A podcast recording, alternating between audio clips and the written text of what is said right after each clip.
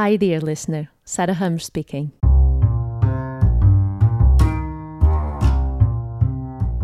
Welcome to Learning Day, a journey to explore how we integrate learning in our everyday lives. And this is season two, dedicated to documenting what we've learned in 2020. Here's the fourth episode. Before you go any further, please keep in mind that this episode contains stories of loss and death. If these topics are sensitive to you right now, please consider coming back another time. If you're struggling, please seek help of a professional or talk to a friend.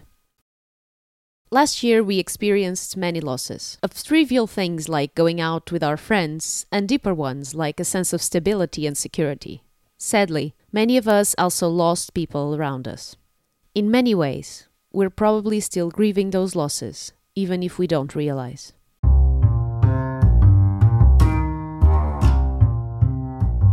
Today's guest is Rachel Liu. We talked about the two grief cycles she experienced last year after losing two dear friends, realizing how people deal with grief in different ways, and learning from the loved ones who are no longer with us. I hope you enjoy our chat, even if the quality of my audio isn't the best.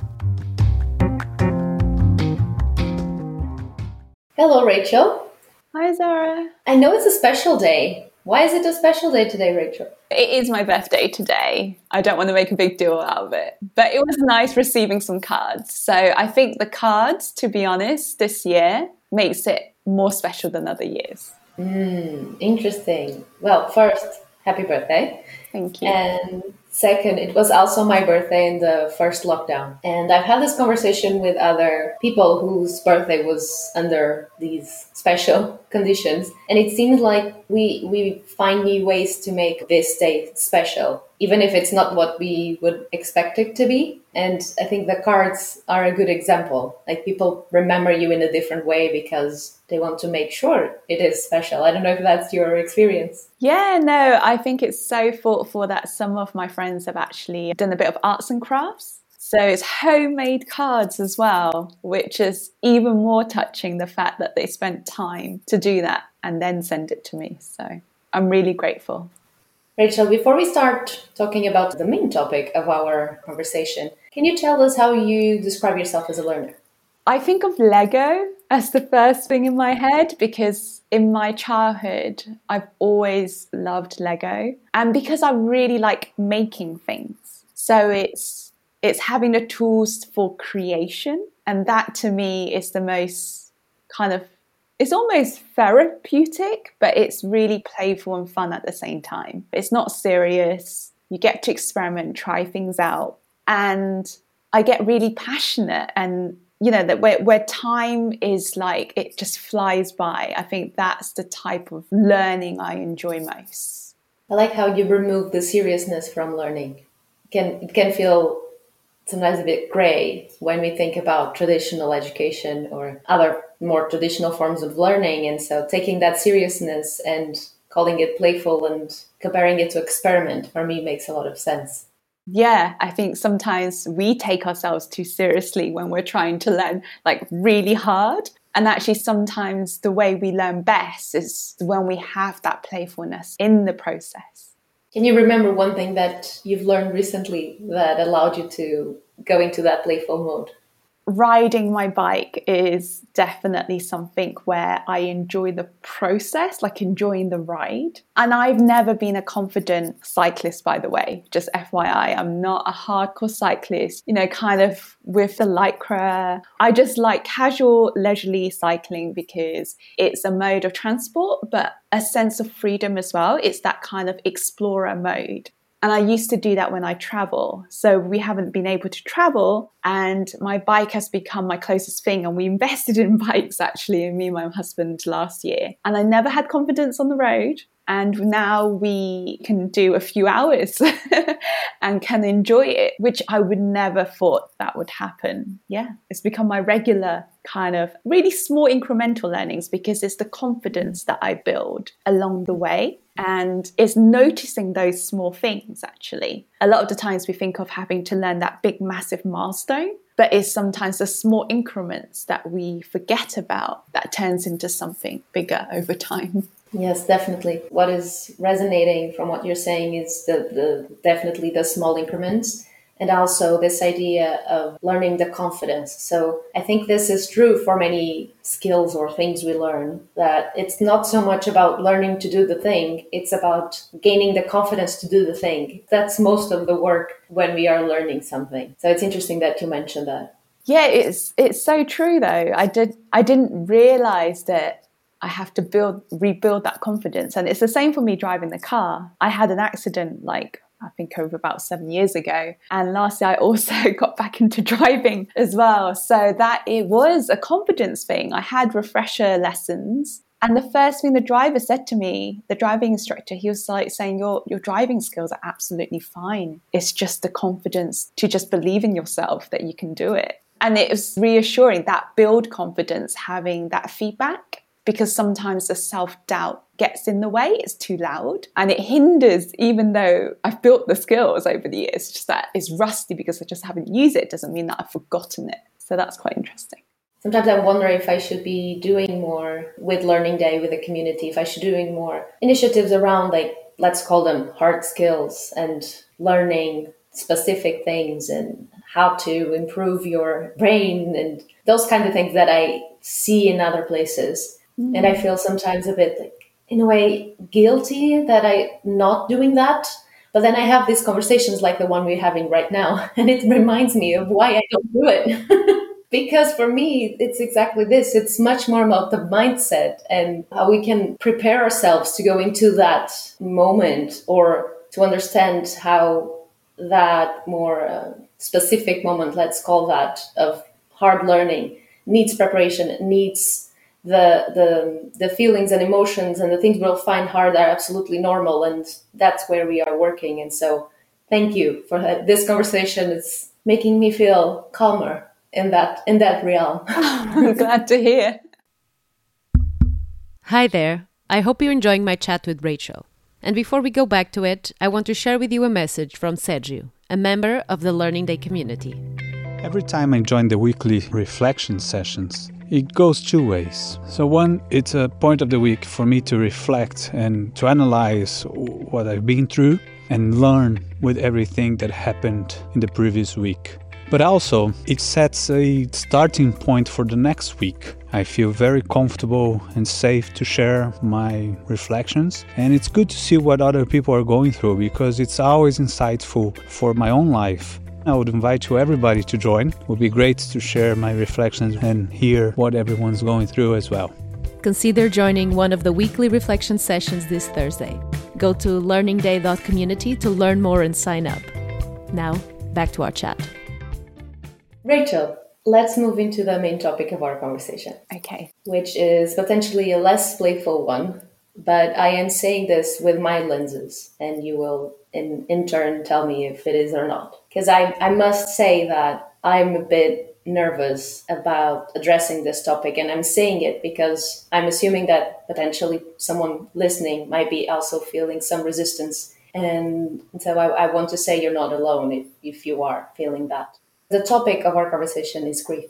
You volunteered in a very generous way to talk about two experiences that you've had last year.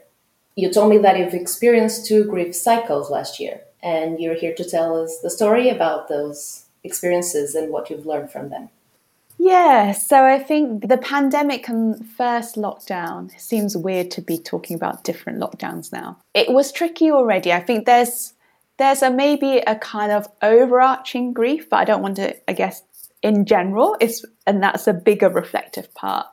But the the thing that I guess triggered most reaction or emotionally was when I heard my piano teacher passed away from my mum. And it was a really surreal, strange moment because when she told me, it felt very calm. And then after the call, I, I've never cried so loudly. And it was like, it was just so painful because my piano teacher was someone that I've known since childhood. She's like kind of a grandma, but a really close friend, as well as a piano teacher. She was like my cheerleader in my life. So, my actual grandma on my mum's side, she doesn't speak English and she gives warmth in a lot of other ways that I'm so appreciative of because growing up, my parents just had to work really hard for our own upbringing. But when I had lessons with my piano teacher, she she I guess gave encouragement in a different way, in the way of I guess a lot of the things that we just mentioned about the encouragement, the mindset, all of that, it wasn't even about the piano lessons. It was about that friendship and having a space to be heard, to be listened. So it was such a deep connection. And when I went to university, so we've kept in touch. And whenever I see my parents, I would always visit her. So it's such a close bond. Even when I went traveling, I wrote postcards to her. And she's one of those people that loves letters and loves receiving cards her room would be full of cards actually she never had children and yeah it was it was amazing that she had all these students and pupils instead like we were her children in a way and that warmth was something that was just always present and always there so somehow that realization and not sure how to react to it but my body obviously just reacted with just just kind of weeped then afterwards, I felt so shameful about it. Like, how do I show up to work? I've always been super strong. I've always been a person that keeps on moving things forward. I did not have the motivation. I I couldn't be strategic. I couldn't use my analytical side. I was so frustrated by it, but at the same time, it just felt it just felt like I was just constantly in this rut of being really blue. And then I found it also strange that my parents wouldn't really talk about it because then it felt like I didn't have permission to talk about it either. And there was no one else to talk about it too. I didn't know anyone else who knows her because my mom is really close to her, has in like an auntie kind of level. So it's a family friend, but we couldn't talk about it. And this was then I had a lot of resentment and I just went in this strange mode of not having appetite. Lots of things just seemed so grey. I couldn't really sleep and it was just it was just such a weird state to be in and i've never experienced at that level of like blueness but i think there was something wrong with me not being able to snap out of it i just didn't realize that that is what grief means and to process it but i was just pushing it away so quickly as much as possible because i wanted to get on top of things to be that really um, the rachel that shows up and can do everything and and can still can still be okay for everyone. And yeah and actually it, it was the opposite. And I, I just felt so shameful about it when i told my manager he was just like well yeah take time off. And i was like well i don't even know how to take this time off. I don't know what to do with myself with this time. I reached out to one person who i knew that had a close friend that passed away. I just was like can i just talk to you about it? And that was the best thing i did because I didn't realize it's okay to talk about it. I mean, this topic alone, I think, is just really hard to talk about. And I think it's only people who have gone through grieving someone maybe close. They can actually hold a space for you. And I didn't, I had no idea that they can do that. And that's okay for me to feel so, I guess, such raw emotions and so vulnerable. And, and actually, I think when I, instead of being in control of the situation, when I decided not to be, to let that go, I received so much warmth from other people. Although my resentment towards my parents built up because I didn't understand why I couldn't talk to them about it. And the funeral was online. I didn't understand why my mom wouldn't go to an online funeral either or wouldn't donate money or something. Later on, I didn't realize there's a whole difference between the East and the West culturally. And I thought I was super aware of this in my work of doing lots of cultural research between the East and the West, and myself being between the two worlds. I just didn't know that grief was another dimension of how people behave differently and how people cope differently. It was really interesting that it was bad luck to talk about it. And that's why my parents would never talk about it. So I was just like, oh, okay. And it was watching this film that kind of got me to feel more at ease and to go, oh, this is normal. It's not something that's just me being really alone and just feel really lost. this story has so many interesting uh, and beautiful and sad, obviously, corners. And this difference from East and West, what strikes me the most being Portuguese, my parents are Portuguese. They didn't come from any other country, so I, my my cultural reading is very. It's much easier. I'm mm-hmm. assuming.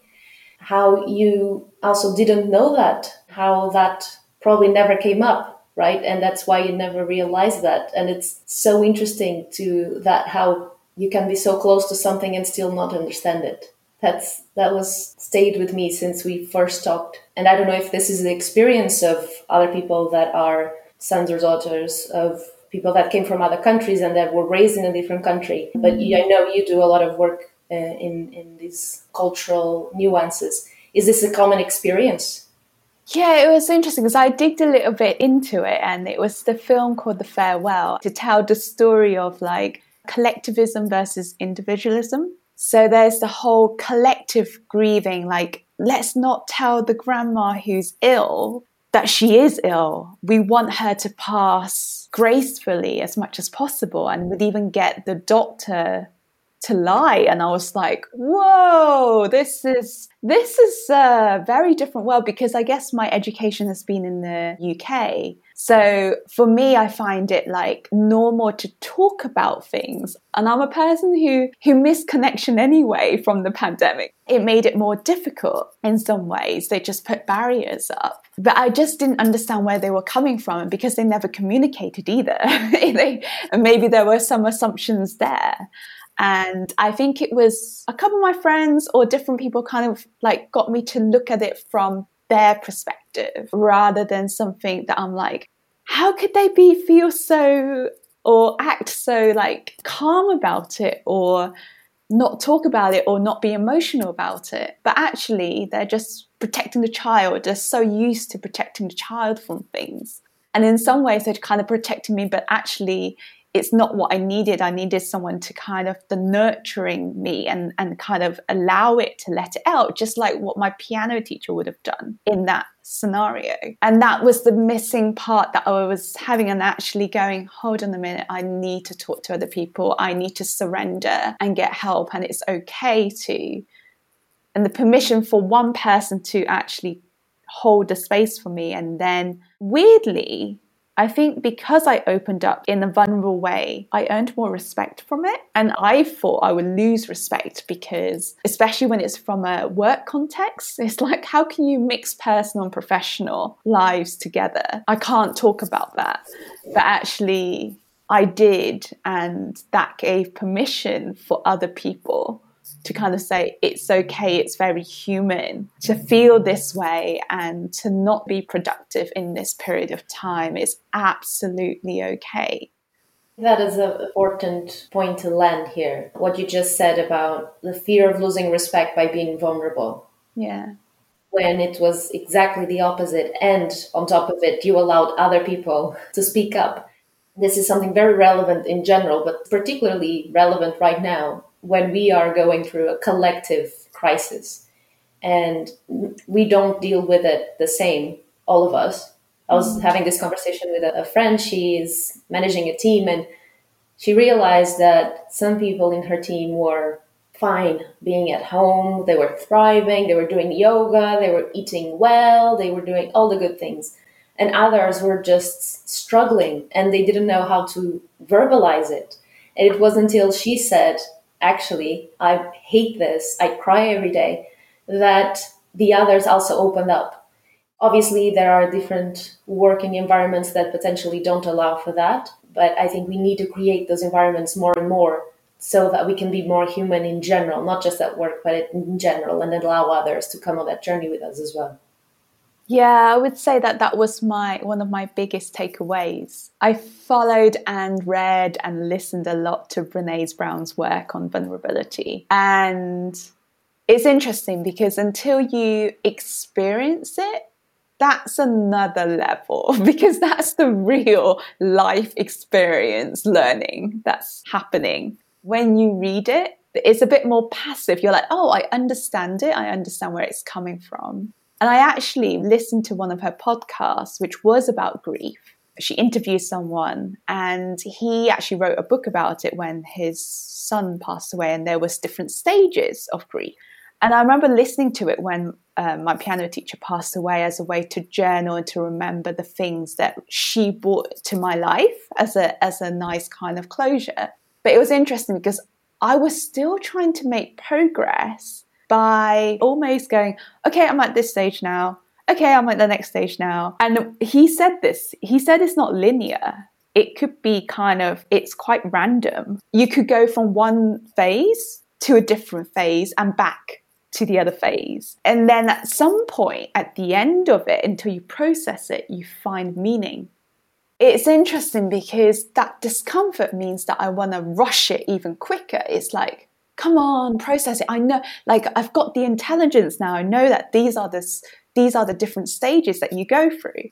But actually, it doesn't make it any easier knowing that. It's almost trying to kind of I, I, was trying to compete with that in some ways it, it was really interesting now thinking about it in hindsight it's still playing very logical kind of like yeah you know kind of going through it making progress but actually i was still resisting i can relate to that feeling especially a lot with brene brown it happens because that woman is walking inside on Sunday, I was reading about relationships. I watched every video you can imagine on YouTube about attachment styles, but we can talk about that another time. And so I was consuming all of that content, and then, okay, now I'm ready to actually put this into practice. And then you start putting it into practice, and you're like, actually, I don't.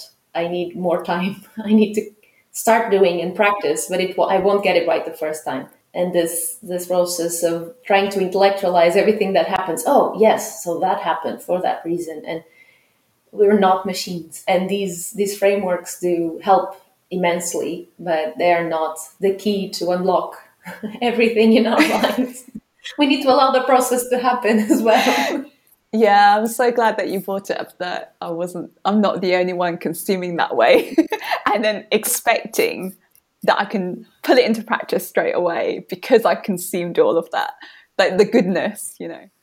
Rachel, before we go into the second moment of grief, I'd like you to tell us about this experience of going to a funeral online because I haven't experienced that yet, but I think it might have been a reality for a lot of people last year and it will continue to be this year. So, how does an online funeral look like and how does it feel to be there? I had no idea what to expect. I think for anyone who organizes it, they have the harder work, to be honest. My piano teacher, she used to always donate to charity. And one part is the donation part, and then the other part was just the ceremony. Now I've been to two, and they're slightly different. The first one I went to was a bit of a bird's eye view of kind of the ceremony itself, and then a couple of key members that were talking about Dorothy's life. And then also her niece sent us a video at the end of it. It was only half an hour, that ceremony part. But I would say that ceremony part was such a good closure for me. I never heard Dorothy's whole story, first of all. I didn't know her life before she knew me. I mean, she lived up to 94 which is really impressive. She rode her bike until the age of 90. She almost inspired me to kind of go, you know what? If she can do it, I can definitely ride the bike. I didn't realize she was a widow at such a young age. And I think members of the family talking about her story and showing the photos and things, I felt like that was just such a good way of all the things I want to remember her for and the joy and the things that she brought in. Her niece asked everyone, like, you want to write messages and things. And you can see in the donation page that, first of all, I thought she touched just like my life so deeply, but actually, she gave just as much attention to everyone else. Collectively, she was so loved. So the stories that we had is all very similar of how well she knows each of us with that warmth, that gentleness, that encouragement. It's pretty incredible in some ways. And then towards the end of it, yeah, there was a video link that was the montage. It's almost like something that we take away and treasure. And it was the background music of a flute music that she would have loved or she maybe used to play. And it had a photo of me and her. And I was so surprised to even be on in that montage because it was all her family. And I did not expect there's also me in in that montage. So i was so touched by it because it meant that photo was around in her house for that friend to or her niece to put it together. So yeah it was it was a really nice warm closure. And i and i actually really needed that. It was something that helped process and soothed. Yeah it was just so soothing and it just encouraged me to kind of go right like if i want to remember her and what i'm going to take away and what i'm going to take with me every day you know what's that kind of spirit that she adds in times that maybe i struggle the riding the bike one is definitely one. I didn't realize she had so many adventures, which I'm like, oh my God, she resonates with me in so many ways. That creative side of her and the explorative side. She used to have a caravan in Wales and she traveled to South Africa, Germany, and she lived in London. So she had that active lifestyle in London. At the heart of it, she lived by her passion and she lived quite simply, but in a way that she was just gave so much without I don't know, I think it was more like, wow, why we're always kind of looking for titles or looking for things like identity for things that just have the worth, like how we measure worth. She showed it could be so simple. and I've forgotten some of that actually so in some ways it kind of remember the qualities of things that and, and the values that i want to live by intentionally and practice. And so yeah she she almost got me to kind of write that down and to kind of uh, practice that intentionally. It's like an anchor and it's it's one that makes me smile a lot these days. And I think once you get to that point, I think you realize that that's the meaning and that's the bit that I take away it's very beautiful that there was so many to discover in this ceremony that usually is sad and it, it feels like the end. And at least in my experience and the experience you are describing it almost feels like it's the start of something instead of the end of something. Mm. uh, it's this it, it's unpacking a lot more than what you knew about this person. It's really beautiful and meaningful. Rachel shall we talk about the second grief cycle now what happened? Yeah, so so I thought I've digested one, started to kind of put that into practice, and then found out through a friend, I think it was actually through Facebook that there's a mutual friend of ours that passed away. So similar similar age, maybe a few years older than me. So kind of mid 30s. And that was that was a shock because I was housemates with him at some point as well. And it was a different kind of shock. The first thing I said to myself was going, "Oh crap!" Like I'm not sure if I I have the capacity to to go through another. So there was a whole fear around that because it, it, it took a lot out of my body to process it. However, I remember the lessons that I did learn, like reaching out early taking the time off. And I remember talking to colleagues again, and he was just like, Look, Rachel, if your body is telling you, and this time I think I've learned to listen to my body a bit more as well. I was living more simply during the time I was grieving the first time. Like, just feeding myself with nourishing food was was a massive achievement. But it was something that it was for myself that I was taking responsibility even with a basic need. And it felt like my body needed those basic things again.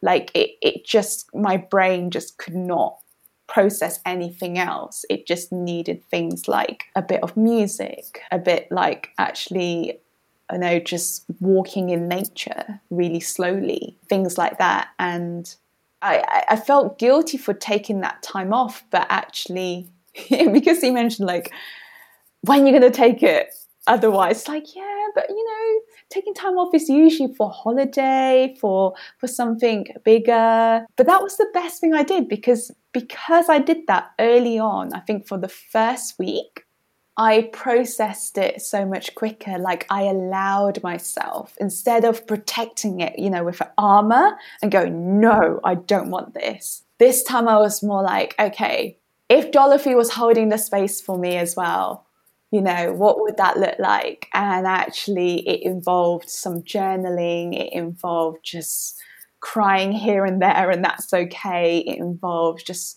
ringing up and calling a close friend when I needed to, or sometimes just none of that and just stay in bed. But because I did that and allowed myself to do that, it was just quite a different experience. And because as well, we had mutual friends, we were talking about our friend Ed in in such light and again it was it's really interesting the qualities that everyone resonates with so Ed is the really adventurous one that will always take risk, that is so present, has a goofy laughter. It's always very, very consistent, which was really interesting. And then again, turning up, showing up for the online funeral. I heard things that I didn't know about Ed, and he didn't want people to know that he had a tumor before he was living life to the fullest because other people didn't know as well because otherwise you might we might treat him differently. So it's amazing the kind of the life that he has lived like almost the bigger context. We like zooming out and knowing like wow that this is what ed has left us. And it was different like it was a different kind of energy so he he's the kind of one that encourages me to kind of live in that moment to kind of go you know what's the worst that can happen? Just try it sort of thing that courage. And he's he was such a global trotter around and he had so many friends of diversity. It was just amazing. And I think because he always knew that his life might be short, so he's always lived by that. And I didn't know that before, but now in the bigger context, I'm like, oh, that's where it comes from. I just know him like as the nicest, genuine person. But there's also a wild side, a adventurous side as well. That that both can coexist so gracefully. And now I'm like, oh, I see where it comes from. I love how you allowed them in, not allow them because they were already in your life, but you allowed them to stay instead of pushing them away. You invited your two friends into your life. They have a role. Ed is the person, the voice in your head that will tell you, why don't you do it? Try it. And it feels like they are very present and they're still alive in that way. We're talking about grief and about two very specific experiences, but we are all experiencing a collective grief. Yeah. And I'm wondering if you think the things you have learned from these two experiences can also be applied to this collective grief provoked by the pandemic and other things that might be happening in people's lives right now.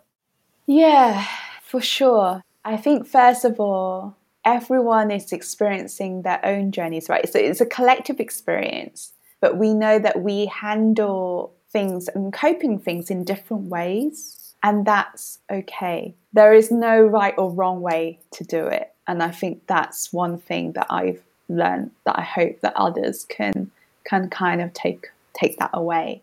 The other part is the invitation to slow down. We're not used to slowing down. We're not used to I think someone called it like Groundhog's Day. where everyone, every day feels a bit like, oh, it's repetitive. But in some ways, it's exploring inwards.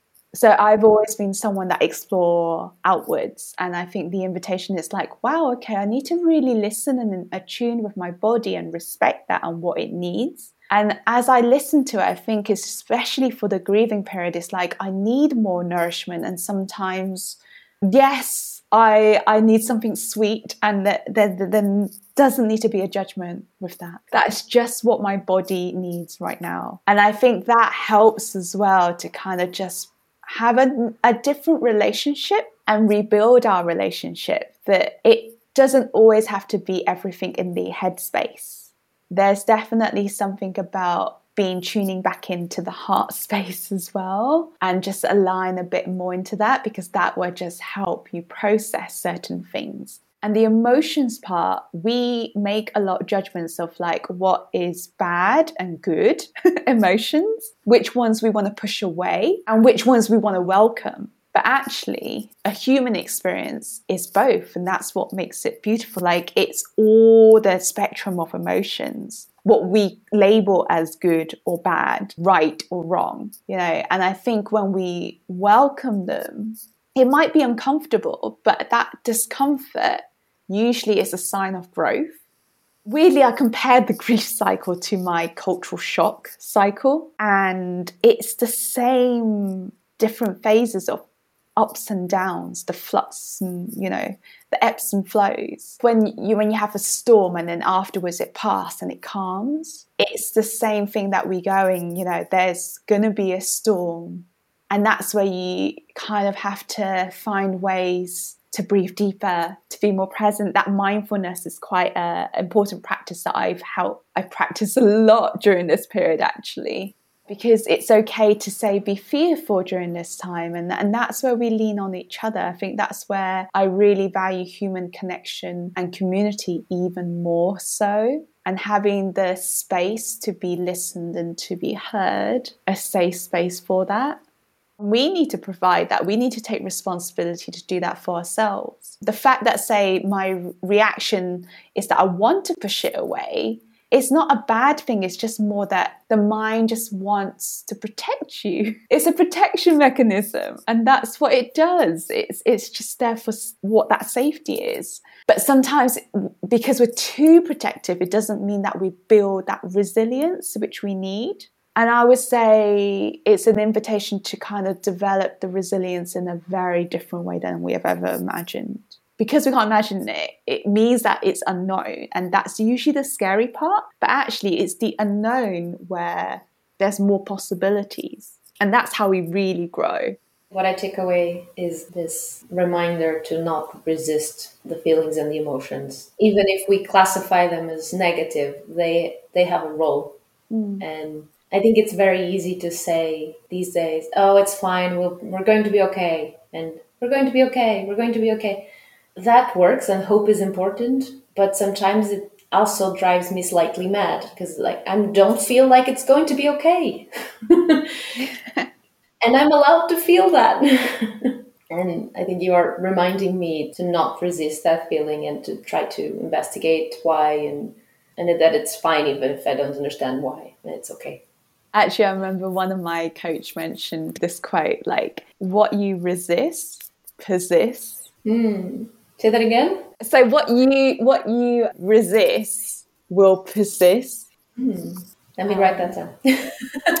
and it's interesting because I know that, say, for example, I haven't faced my fear with driving so long because I didn't mm. have to. It's like, well, I live in London, don't need to drive again. You know, I, I, I moved abroad in China, didn't need to come back living in London. And then with the pandemic and stuff, well, it's like, for a longer term, if I want to see my family and things, and lots of my friends in different parts of UK, I might actually need to drive again. And really, it's that that's how much I want connection.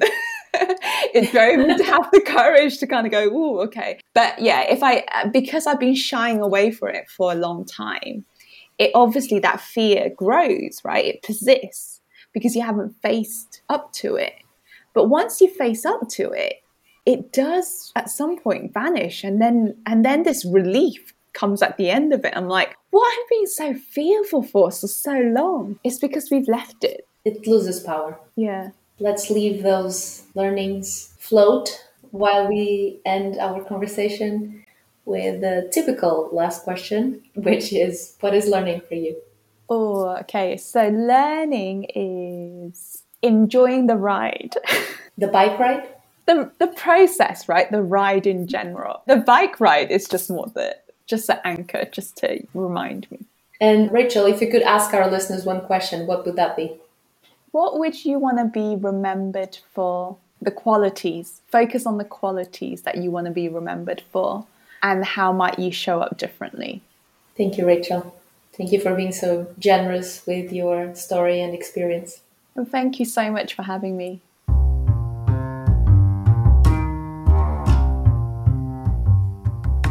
If you want to get in touch with Rachel, find out how on the show notes. I would also love to hear from you. Go to learningday.community and reach out. If this episode was useful to you, consider subscribing to Learning Day on your podcast app. And, as a little extra, share it with a friend. I don't know where this is going to take us, but I know we're going to learn something along the way. Thank you for listening. See you next time.